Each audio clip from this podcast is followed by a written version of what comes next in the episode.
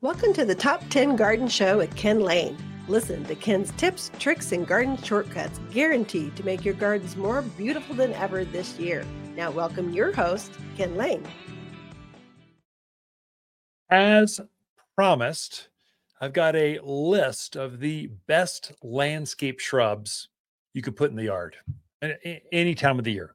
So now, this is the top 10 list. So, I don't have them all at the garden center right now. I've got most of them, but some of these are seasonal rotations and they're starting to be shipped now. So we've got our first tree order starting to harvest. We'll have that here in a couple of weeks. So the we're starting to fill up the garden center of spring this year. It takes a while. It takes hundreds and hundreds and hundreds of plants to pull that off, but this is just the shrubs. This is the ones that outshine the rest. The ones as you walk your neighborhood, you're going, "Whoa, I want one of those." And you got to start with number one. This is not really an order of popularity, just alphabetical. Barberry, B. Barberries. There's all kinds of varieties. There's yellows and reds, and there's tall ones and short ones. There's spreading ones. Barberries love the wind. They, they've got a uh, they got a flower to them. They're a pollinator. They got a lot going on for them. So they like the sun. They like the dryness. They like the they just do really well here. And they're fun to play with because there's so many colors. Rose of Sharon. This is the hardy hibiscus, the only one that really grows up here. Well, I guess there's two uh, moscheutos hibiscus. It's a perennial variety. But if you want a shrub, something that gets up about head high with that classic hibiscus kind of flowers, it's not as big as the one that's maybe grows in in uh, Hawaii, but it makes up for for a lot more varieties. You can have a lot of varieties. There's blue varieties of hibiscus, rose of Sharon. There's pinks and whites and yellows and uh, purples. You can have fun with them. They get about head high, that six foot wide. They're just a pretty plant. Summer bloomer. Uh, bluebeard or Caryopteris shrub. This is a the ultimate pollinator. If you want more butterflies, this is the one. Blue flowers. I think it blooms longer, better, stronger, less weedy than a Russian sage, which is a kind of a hip high blue, has the same kind of blue flower to it, but it's more ball shaped. It looks really good up in, in, in the front side of a rose of Sharon because that blue against the pinks and the whites really looks good. So, uh, bluebeard shrub, butterfly bush, they really do attract more butterflies. I mean, and they come in a lot of colors. Fact, we're introducing quite a few dwarf varieties this year. So, some new things you've never, even you hardcore gardeners, you've never seen this before. So, we're starting to bring those in for our spring open house. I think is the Saturday before spring, is at the 18th of March. So, we'll have a big, big celebration. 63 years in business. We're gearing up for that. We've grown some specialty things that no one has ever seen before. They're, they're finishing off right now, but butterfly bush, deer grass, now, grasses, we're in the prairies, especially folks out in Paulden, the Prescott Valleys, Chino Valleys, Dewey, Mayer, Humboldt, Cordes Junction. You've got all those beautiful grass prairies. And grasses do well throughout the, the region here. And a lot of them are native. So deer grass is a, is a miscanthus. It's a variety of wild grass. It's short.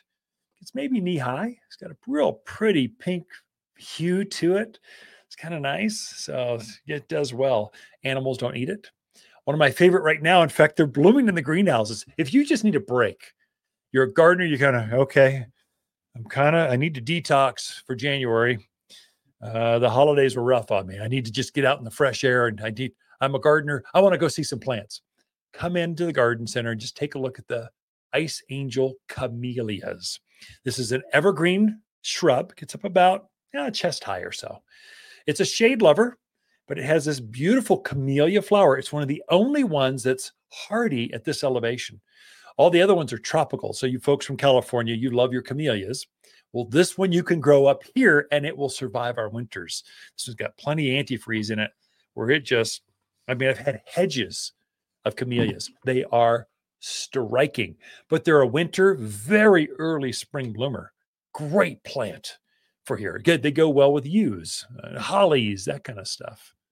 Uh, one that's similar to that, that grows out in the sun, it's a native, is silverberry, gilded edge silverberry. Uh, that's the common name. So Elaeagnus is the is the Latin name. So Ellie and Agnes, put those together. You've got Ellie Agnes or silverberry. This is a native plant. The native one is blue, kind of a with a, with a silver backdrop. So it kind of has this has this wild look to it. Very fragrant flower in spring, but it grows up easily above as far as you can reach your hand up in the air, and that wide or wider. It's a big old evergreen native, get it up to size, put it on the drip system, fertilize it until you get up to size, and then never care for it again because it's a native. It just does really well here.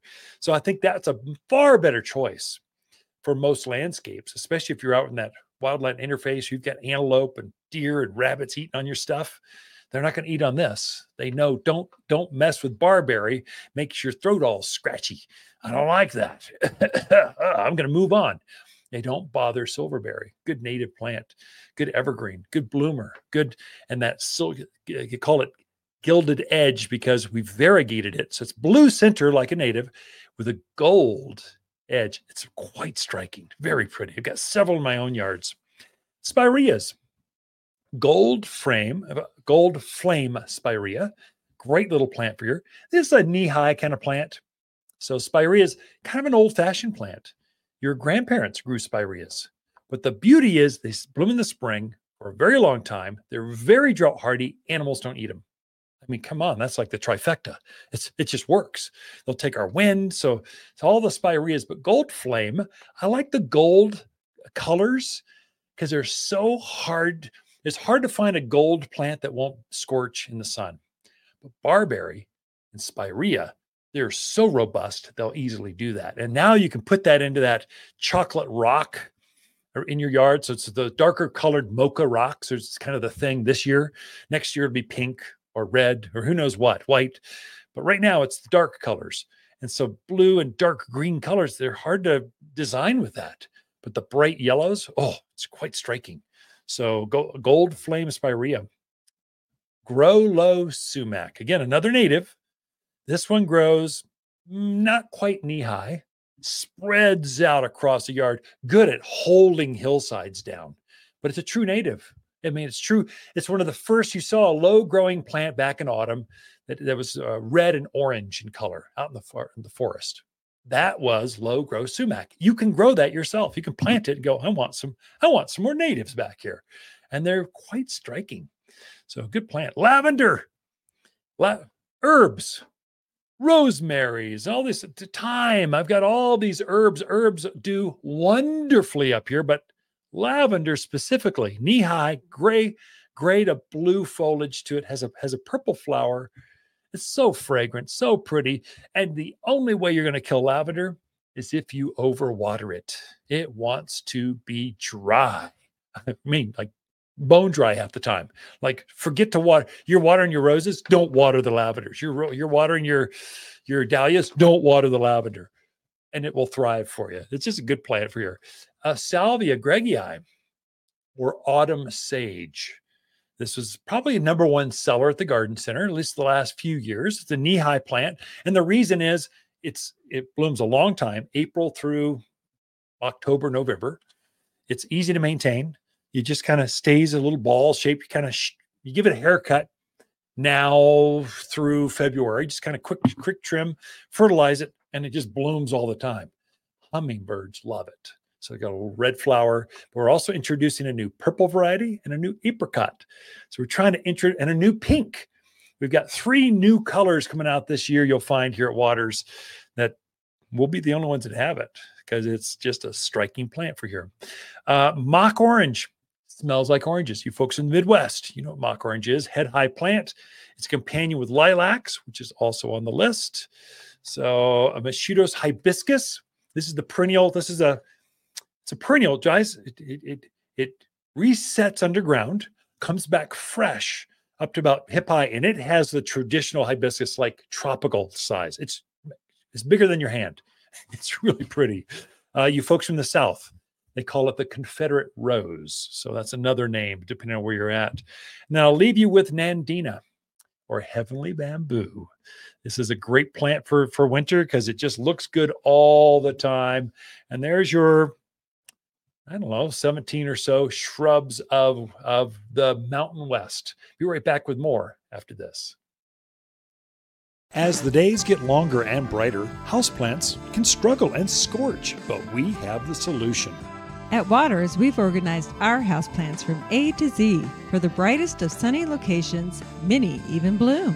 With experts that know plants and how to make them grow. Shipments of the freshest houseplants in town have just arrived from A to Z and ready for a bright new home.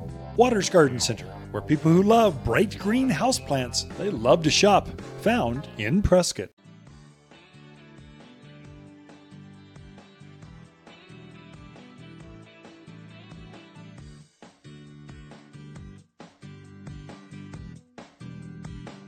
You're listening to garden expert Ken Lain. He can be found throughout the week at Watters Garden Center in Prescott. Thanks for tuning in to the Top 10 Garden Show.